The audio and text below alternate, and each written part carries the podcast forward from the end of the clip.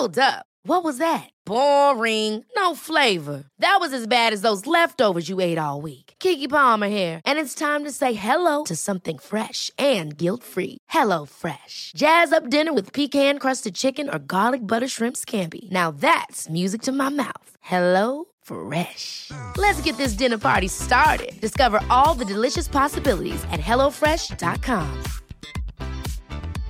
Ready to pop the question? The jewelers at BlueNile.com have got sparkle down to a science with beautiful lab grown diamonds worthy of your most brilliant moments. Their lab grown diamonds are independently graded and guaranteed identical to natural diamonds, and they're ready to ship to your door. Go to BlueNile.com and use promo code LISTEN to get $50 off your purchase of $500 or more. That's code LISTEN at BlueNile.com for $50 off. BlueNile.com code LISTEN.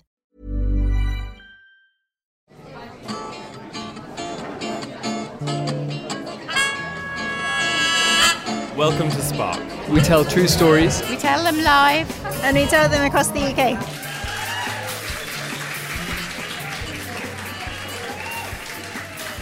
Yeah. Uh, tonight is unlike most of our nights. Tonight we have seven amazing storytellers we've handpicked who all have podcasts in keeping with the podcast festival. So you may have heard of some of these people, you may have heard their podcasts. This is a chance to hear perhaps like a different side to them, a story from them. On the theme, our, our theme tonight, we always have a theme at Spark. Our theme is uncharted territory. These are anonymous, so these give you ideas. Write something down. We'll collect them during the other stories and read them out in between the storytellers. Um, when have you felt out of place? The gym. And why? The incredulous way Tracy, the gym instructor, asked, You've never been to the gym. Thanks for that. Uh, when have you felt out of place? At my boyfriend's family's house. And why? Because they are awful. Some lovely, lovely contributions today to start start the show. All right, I'm very, very excited personally about this first storyteller. This man has a podcast called The Shapeshifters. Uh, he is, supports artists in recognizing their talents. He's trained in reconciliation and peace building. He's been to many of our Sparks and spoke beautifully to audiences like you, and I'm sure he will tonight. Please welcome to the stage Azariah Williams, ladies and gentlemen.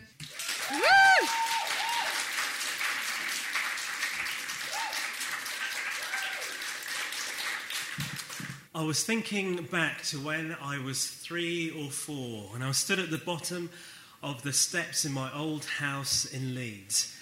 And I'd zoned out, somehow had gone away in my mind as there was a man coming down the stairs trading insults to the woman who is by my side, my father and my mother, in a blazing row.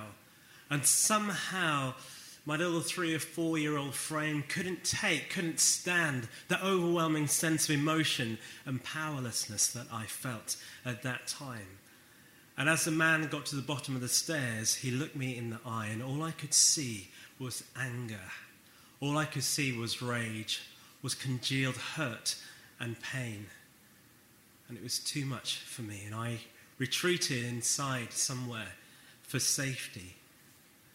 And so he walked out of the door and out of my life. And then it wasn't until I was seven years old that my mum and I had gone to the island of Nevis, where he was then living. And he didn't know that we were coming over. And I remember walking through the town called Charlestown with her. We were walking along hand in hand, and this was my first time, this beautiful, idyllic island. And then there was a man walking toward us, and Mum said, That's your father. And I broke free from her, and I ran towards this man who I hoped would grab me, pick me up in his arms, and throw me in the air and catch me and give me some love. And I grabbed onto the side of his trousers. He looked down at me again. This time, in his eyes was confusion and pain and then anger. And he pulled away from me and kept on walking away from me and out of my life, leaving me, a seven year old boy, stood in the middle of this area. My mum here, the man there. Mum was a woman of faith, and she brought me up going to church, and we would sing songs like Amazing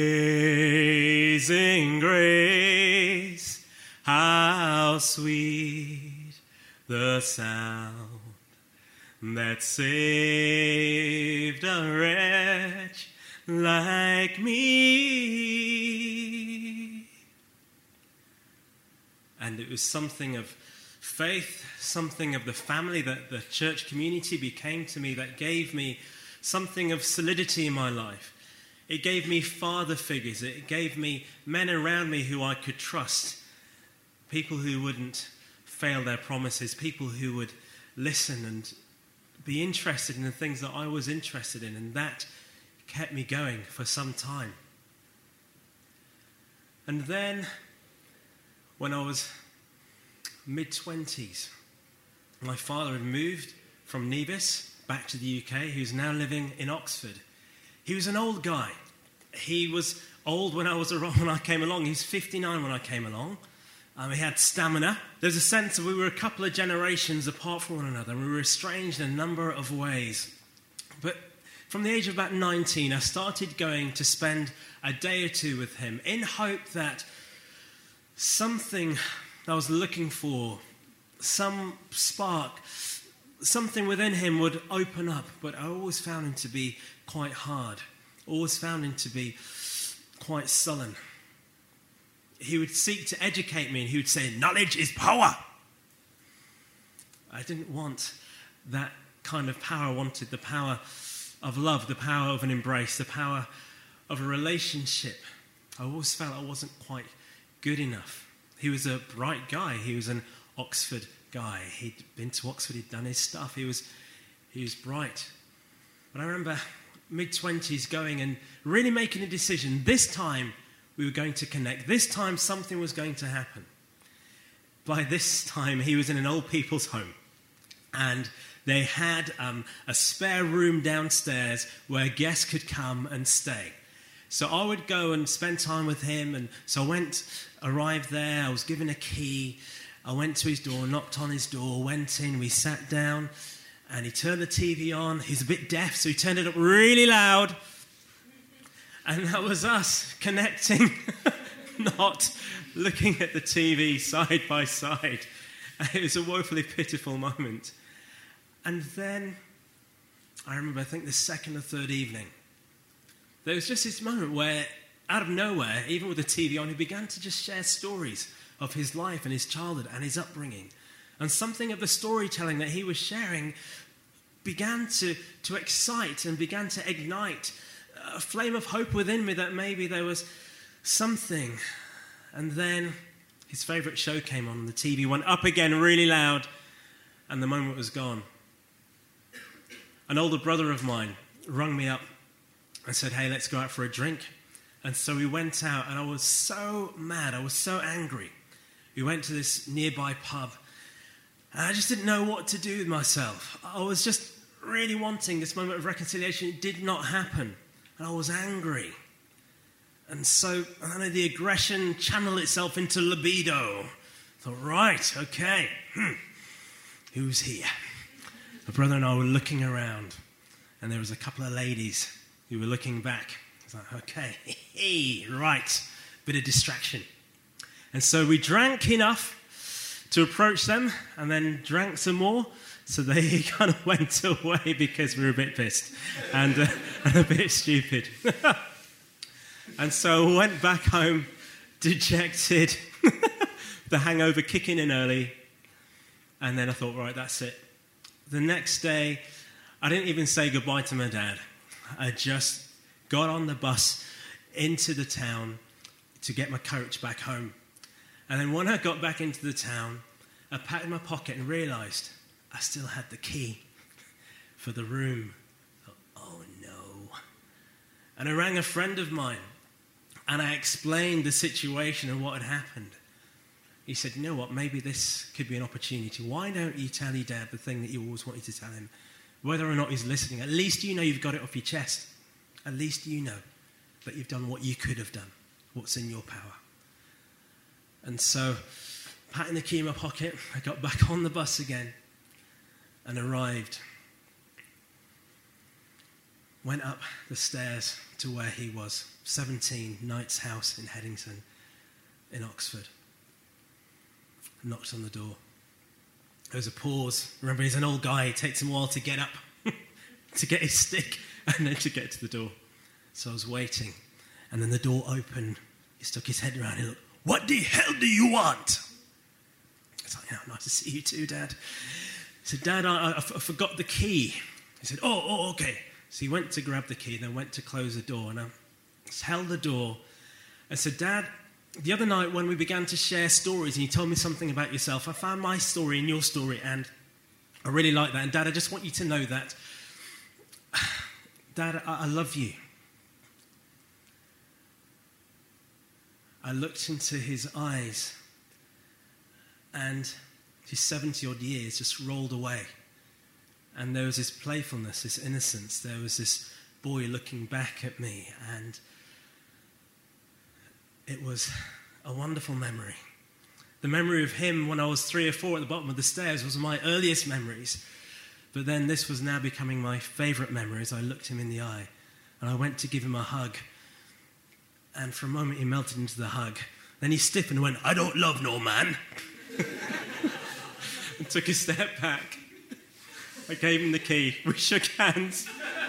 And then I went on my way because I once was lost, but now I'm found. Was blind, but now I see.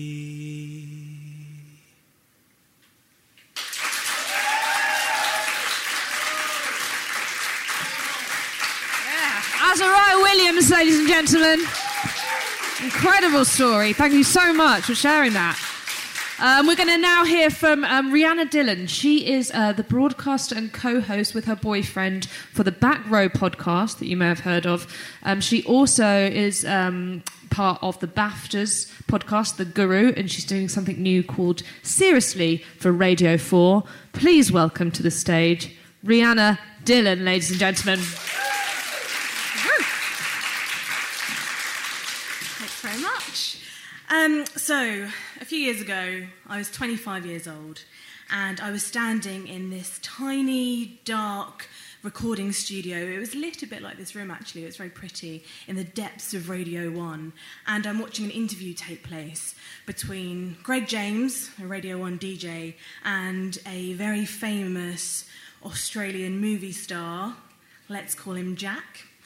And and and this this room is so small, so I'm kind of backed up against the glass. And yeah, so Greg's standing there, Jack's standing there.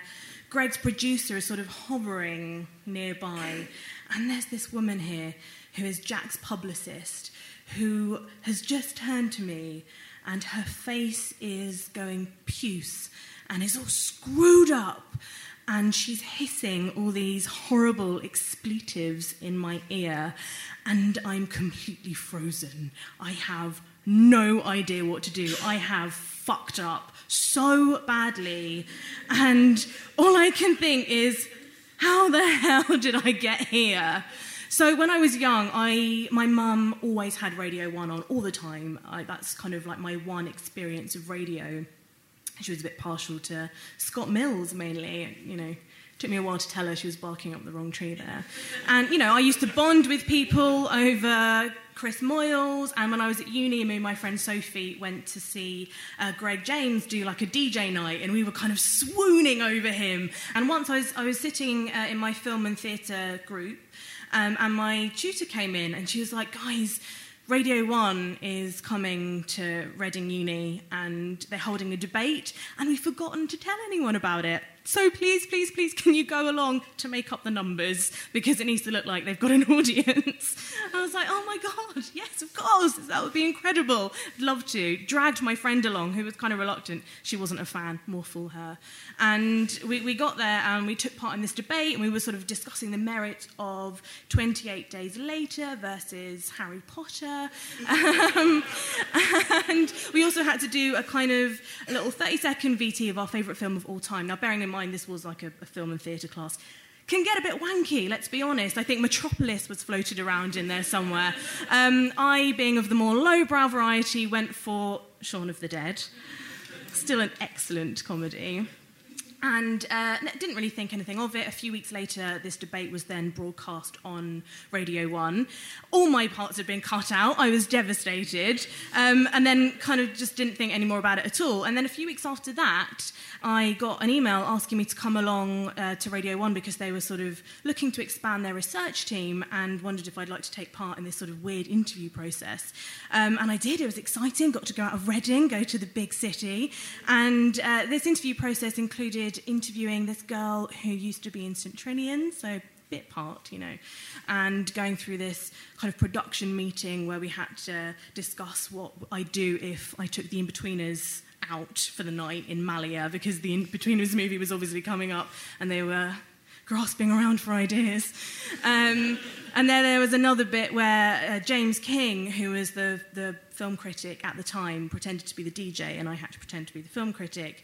And I was really looking forward to that bit. I was like, I know my stuff. I can talk about Scott Pilgrim versus the World. I'm an Edgar Wright fan. You already know this. And it went so horrible. It was awful. It was so, so bad. I messed up from beginning to end. I was flustered. My notes were flying everywhere. I mean, it was comically awful. And and then I, I thought, right, whatever that was for this research role, I definitely haven't got it, but that's okay because I've had a wonderful day. And then a few weeks after this, my mum woke me up. It was my grandma's birthday, my Indian grandma, so my daddi, uh, and so we were going to her house for the day. And she said, oh, James King has just announced on Radio 1 that he's leaving his job. I don't suppose you have got anything to do with that, you know, that thing that you went to. And I was like, no, they would have told us, surely, no. Anyway, later that day, I got this phone call, and it was this exec producer at Radio 1 saying that James King was indeed leaving his job, and I was down to the final three to replace him, which, as you can imagine, blew me away. I'm sitting, it was the most surreal moment of my life. I was sitting upstairs in my dadi's bedroom, who was weirdly a big fan of lace and florals and these really creepy dolls. Like she has this doll thing, and they were surrounding me, staring at me while I was getting this incredible phone call that I might have a job at Radio 1. You know, running around my house, running around her house, screaming. My mum was so thrilled, as you can imagine. You know, my dadi's sitting there going, Yeah, where's my cake? Um, and so a few interviews later, I did then get the job as the film critic at Radio 1, which was Thank you. It was it was woo inducing. It was fabulous. Um, and yeah, I was like living my dream. You know, one week I was writing my dissertation on the men in Jane Austen, two of my passions, men and Jane Austen. And then the next, I am broadcasting my film reviews to seven million plus people around the world uh, without any media training at all. I had no real idea what I was doing there. You know, I kept expecting someone was going to find me out, realize that I was a fraud, and call me out on it. And I was dreading that day. So back to the studio, and I wasn't even supposed to be there. My producer was ill, I think, that day, and so I was taking over. I was the point of contact between the film company and the publicist and Jack and Greg James's team. And I had been told in no uncertain terms that Jack would only be doing a straight interview. Nothing silly, no stupid games, nothing wacky, which is, by the way, the currency that Radio 1 trades on. So it was a bit of a tough sell, but I got Greg to agree, and it was all going really well, all smiles in the studio. And then Greg suddenly brings up cricket. And bearing in mind, Jack is an Australian, so his face lights up as mine drops because it is the most boring sport under the sun. And then out of the corner of my eye, I see Greg sort of reach beneath the desk, this desk where everything is being recorded, and pull out something that he'd obviously previously planted there a cricket bat. I'm thinking, interesting, what's he going to do with that? He asks Jack how many keepy uppies he can do with this cricket bat. I was like, okay. Jack's face lights up, and he's on his feet and he's kind of squeezing round, brushes against me, squeezes round to get to this cricket bat. And I'm thinking, oh, well, he seems really up for it. And this is the moment when this publicist is just looking furious. And she's swearing in my ear, how fucking dare you? I told you this was a straight interview. Uh, we came in good faith, and now you've completely messed this up. This is exactly what I was afraid of. I am so fucking angry right now. Bearing in mind, this is all kind of like in hissed tones because this interview is still going on. As soon as she possibly can, she whisks Jack out of the studio, and I'm left with these words ringing in my ears that she will never ever let Jack come into Radio 1 again. And me, this kind of tiny cog in the wheel of the film industry and the media world, has single handedly managed to bring about the destruction of this carefully and preciously curated relationship between this Australian movie star and Radio 1. And I was, I was in bits, you know, I was genuinely in tears. I was furious with Greg and his team for not doing as I told them. And I was dreading telling my producer the next day when he came in. And I sat him down and I told him, and you know what? He did not give a shit. I was like, I've had a sleepless night over this. And I suddenly realized that I was in real danger of losing all that perspective on life that this publicist had clearly lost years ago. and, you know, it, I think it's dangerous enough to believe your own hype, but just, I learnt never ever to believe in anybody else's. Thank you very much.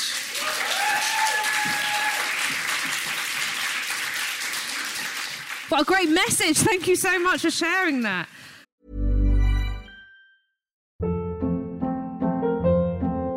Hold up. What was that? Boring. No flavor. That was as bad as those leftovers you ate all week. Keke Palmer here, and it's time to say hello to something fresh and guilt-free. Hello Fresh. Jazz up dinner with pecan-crusted chicken or garlic butter shrimp scampi. Now that's music to my mouth. Hello Fresh. Let's get this dinner party started. Discover all the delicious possibilities at hellofresh.com. Many of us have those stubborn pounds that seem impossible to lose, no matter how good we eat or how hard we work out. My solution is PlushCare. PlushCare is a leading telehealth provider with doctors who are there for you day and night to partner with you in your weight loss journey. They can prescribe FDA-approved weight loss medications like Wegovy and Zepbound for those who qualify. Plus, they accept most insurance plans. To get started, visit plushcare.com slash weight loss. That's plushcare.com slash weight loss. Life is full of what-ifs. Some awesome, like what if AI could fold your laundry? And some, well, less awesome, like what if you have unexpected medical costs? United Healthcare can help get you covered with Health Protector Guard fixed indemnity insurance plans. They supplement your primary plan to help you manage out of pocket costs. No deductibles, no enrollment periods, and especially no more what ifs. Visit uhc.com to find the Health Protector Guard plan for you.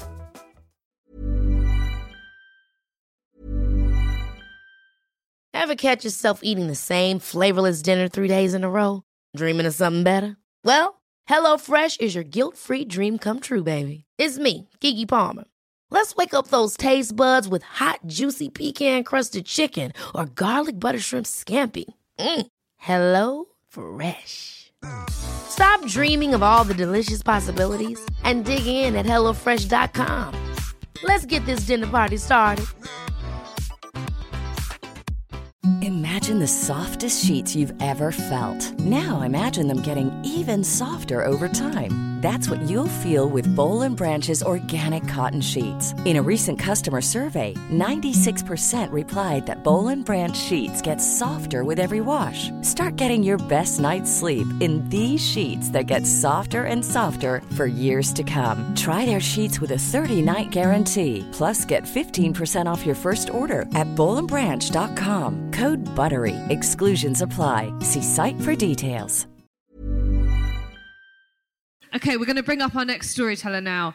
Uh, uh, he's, a, he's a friend of the night. He actually hosts one of our nights in Hackney. So go along to that and see him host that expertly. He also does a podcast, uh, the Stand Up Tragedy podcast, the Getting Better Acquainted podcast, and most importantly, a new podcast called The Family Tree.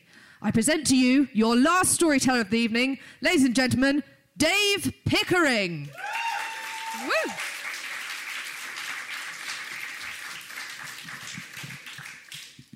I remember the light. It was pale, bright light, and the cloud covered the entire sky in whiteness. And I was looking through this fence at my old secondary school. And in one hand, I held a microphone, and in my other hand, I held a smartphone.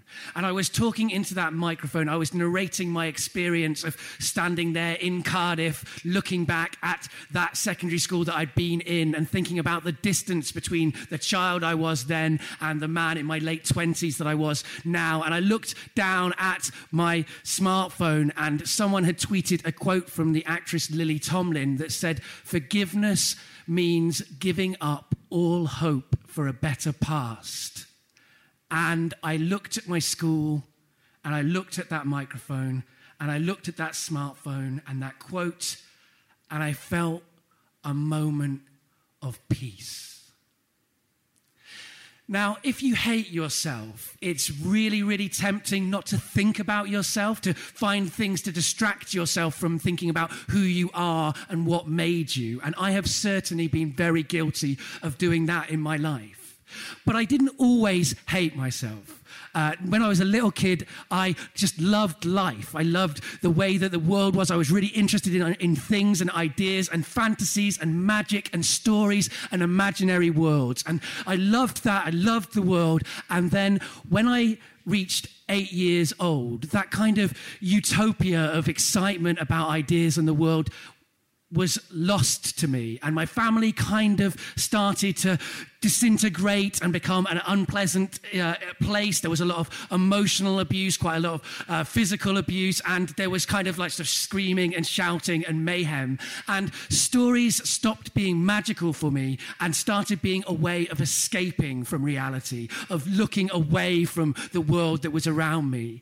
And th- that family that I had then kind of split apart, and we went from Coventry to Cardiff, where I went to secondary school the school I was looking at at the beginning of this story. And in that secondary school, I really, really studied really hard how to hate myself because I was bullied and I was othered and I was spat on in the corridors and I was given a nickname and everywhere I went people would ridicule me. And so I started to really embrace fiction telling fiction and, and writing songs and telling poems and things like that as a kind of rebellion against that. Uh, I started to think of myself as a kind of tortured artist. I was suffering for my art. My job was to, to take the world and to make it into art. I was separate from other other people. That's what I was. And I sort of came up with this idea that I was a method writer, that I went out and had experiences so I could write about them. And that's how I lived my life as a teenager and into my 20s until one day a friend of mine said to me, why don't you tell a story at Spark London? And I sort of thought about my life and thought, well, I don't know if I've got anything that's going to fit the themes. And I kept an eye on the themes, and every month a different theme would come out. And, it, and I'd think, oh, there's nothing that would fit my life in that.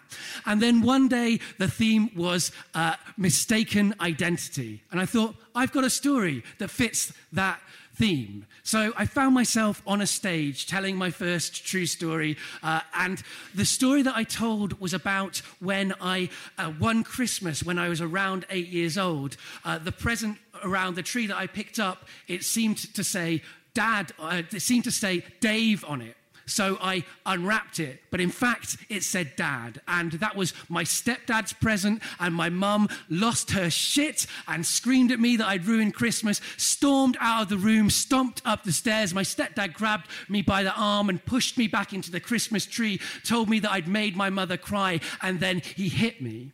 And when I told that story, and when I tell that story now, I can still feel the spines of that Christmas tree in my back.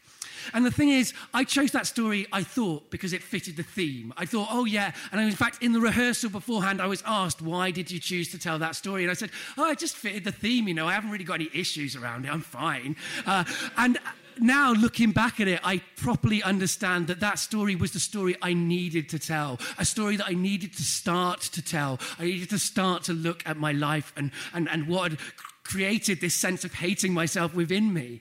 And around about that time when I was telling that story, I also started to listen to podcasts. Ironically, I'd already made podcasts, but they were fictional podcasts, and I'd never really listened to podcasts. And I started listening to them, and the thing I loved about podcasts was people telling true stories, having proper communication, connecting with each other, talking about their lives. And I became obsessed with that, and I decided I will make my own podcast. And I thought, how can I create, how can I engineer that sense of authenticity that podcasts seem to have. So I rung up my two oldest friends who I went to that school in Cardiff with, and I invited them to join me for four days in a room in Manchester where we were going to solidly just talk about stuff. And like there were different prompts and stuff like that. And I thought this would be a great idea for a great show. It was not a great idea for a great show, guys. It was a terrible idea for a great show because the thing is, first of all, that my two friends really just wanted to hang out with me, and I wanted to make a podcast podcast. So there was already a conflict right at the heart of that show. But then after those four days, which were difficult, and we didn't even stay in the room, uh, but it was called Four Days in a Room. So I don't know. But after those four days, it was worse because then I spent an, a year and a half of my life going through those four days of material and trying to b- break them down into bite sized chunks that would vaguely entertain people. And I had to listen to myself a lot. And I hated that self that I was listening to because it wasn't even the self I was now. Because when you get together with your two oldest friends, you regress. You regress to your 15 year old self. And if you hated yourself extra, especially at 15, it is really, really horrible to listen to that self repeatedly when you should have grown up. And I spent that whole year hating myself. And at the end of it, I was like, oh, I do not want people to only know me as a 15 year old version of me. And I thought, when I have conversations with different people who are not those two old friends, I don't regress to when I'm 15. I'm a different person with different people. I'll make a show about that. And so I started to make a show, a new show about people, about how to connect with people. And I interviewed my closest friends and my family and uh, people I once met at parties, anybody. Basically, if you're in this room, you're eligible to be in my show now. Um, and when I, when I did that, I was doing it to, to connect with people, to have empathy and to see my, uh, like them through my, you know, imagine myself in their place. But weirdly, one of the things I started to do was to imagine myself from their eyes, to see how they saw me, to see how all these different people saw me. And the other thing I made that show to do was to learn how to listen because I spent those four days not listening. And so I wanted to listen to people. And as I listened, as I confronted like the most important people in my life, I started to change. I started to change how I saw myself. I started to change how I interacted with the world. And I didn't just talk to people, I went back to places. So I went back to Cardiff, as you heard at the beginning of the story. And I went back to Coventry and I sat down with the mother of my best friend from primary school and we sat in her kitchen and we talked about her life. And one of the things which she said to me is that I was a really serious child when she knew me. And that really shook my idea of who I was because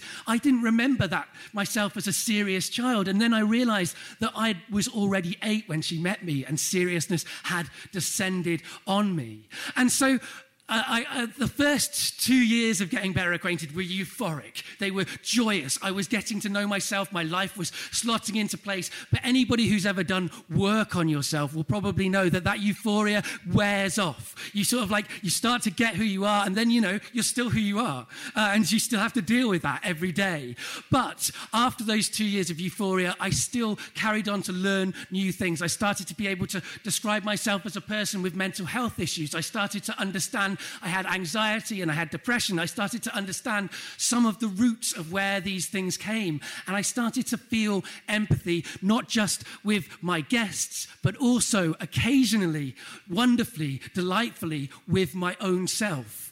And that was a kind of joyous position to be in. And I saw myself not as outside, not as a tortured, tortured artist, not as separate, but as part of a community, part of the human experience that I was struggling to get through life. And so were all the people that I was speaking to.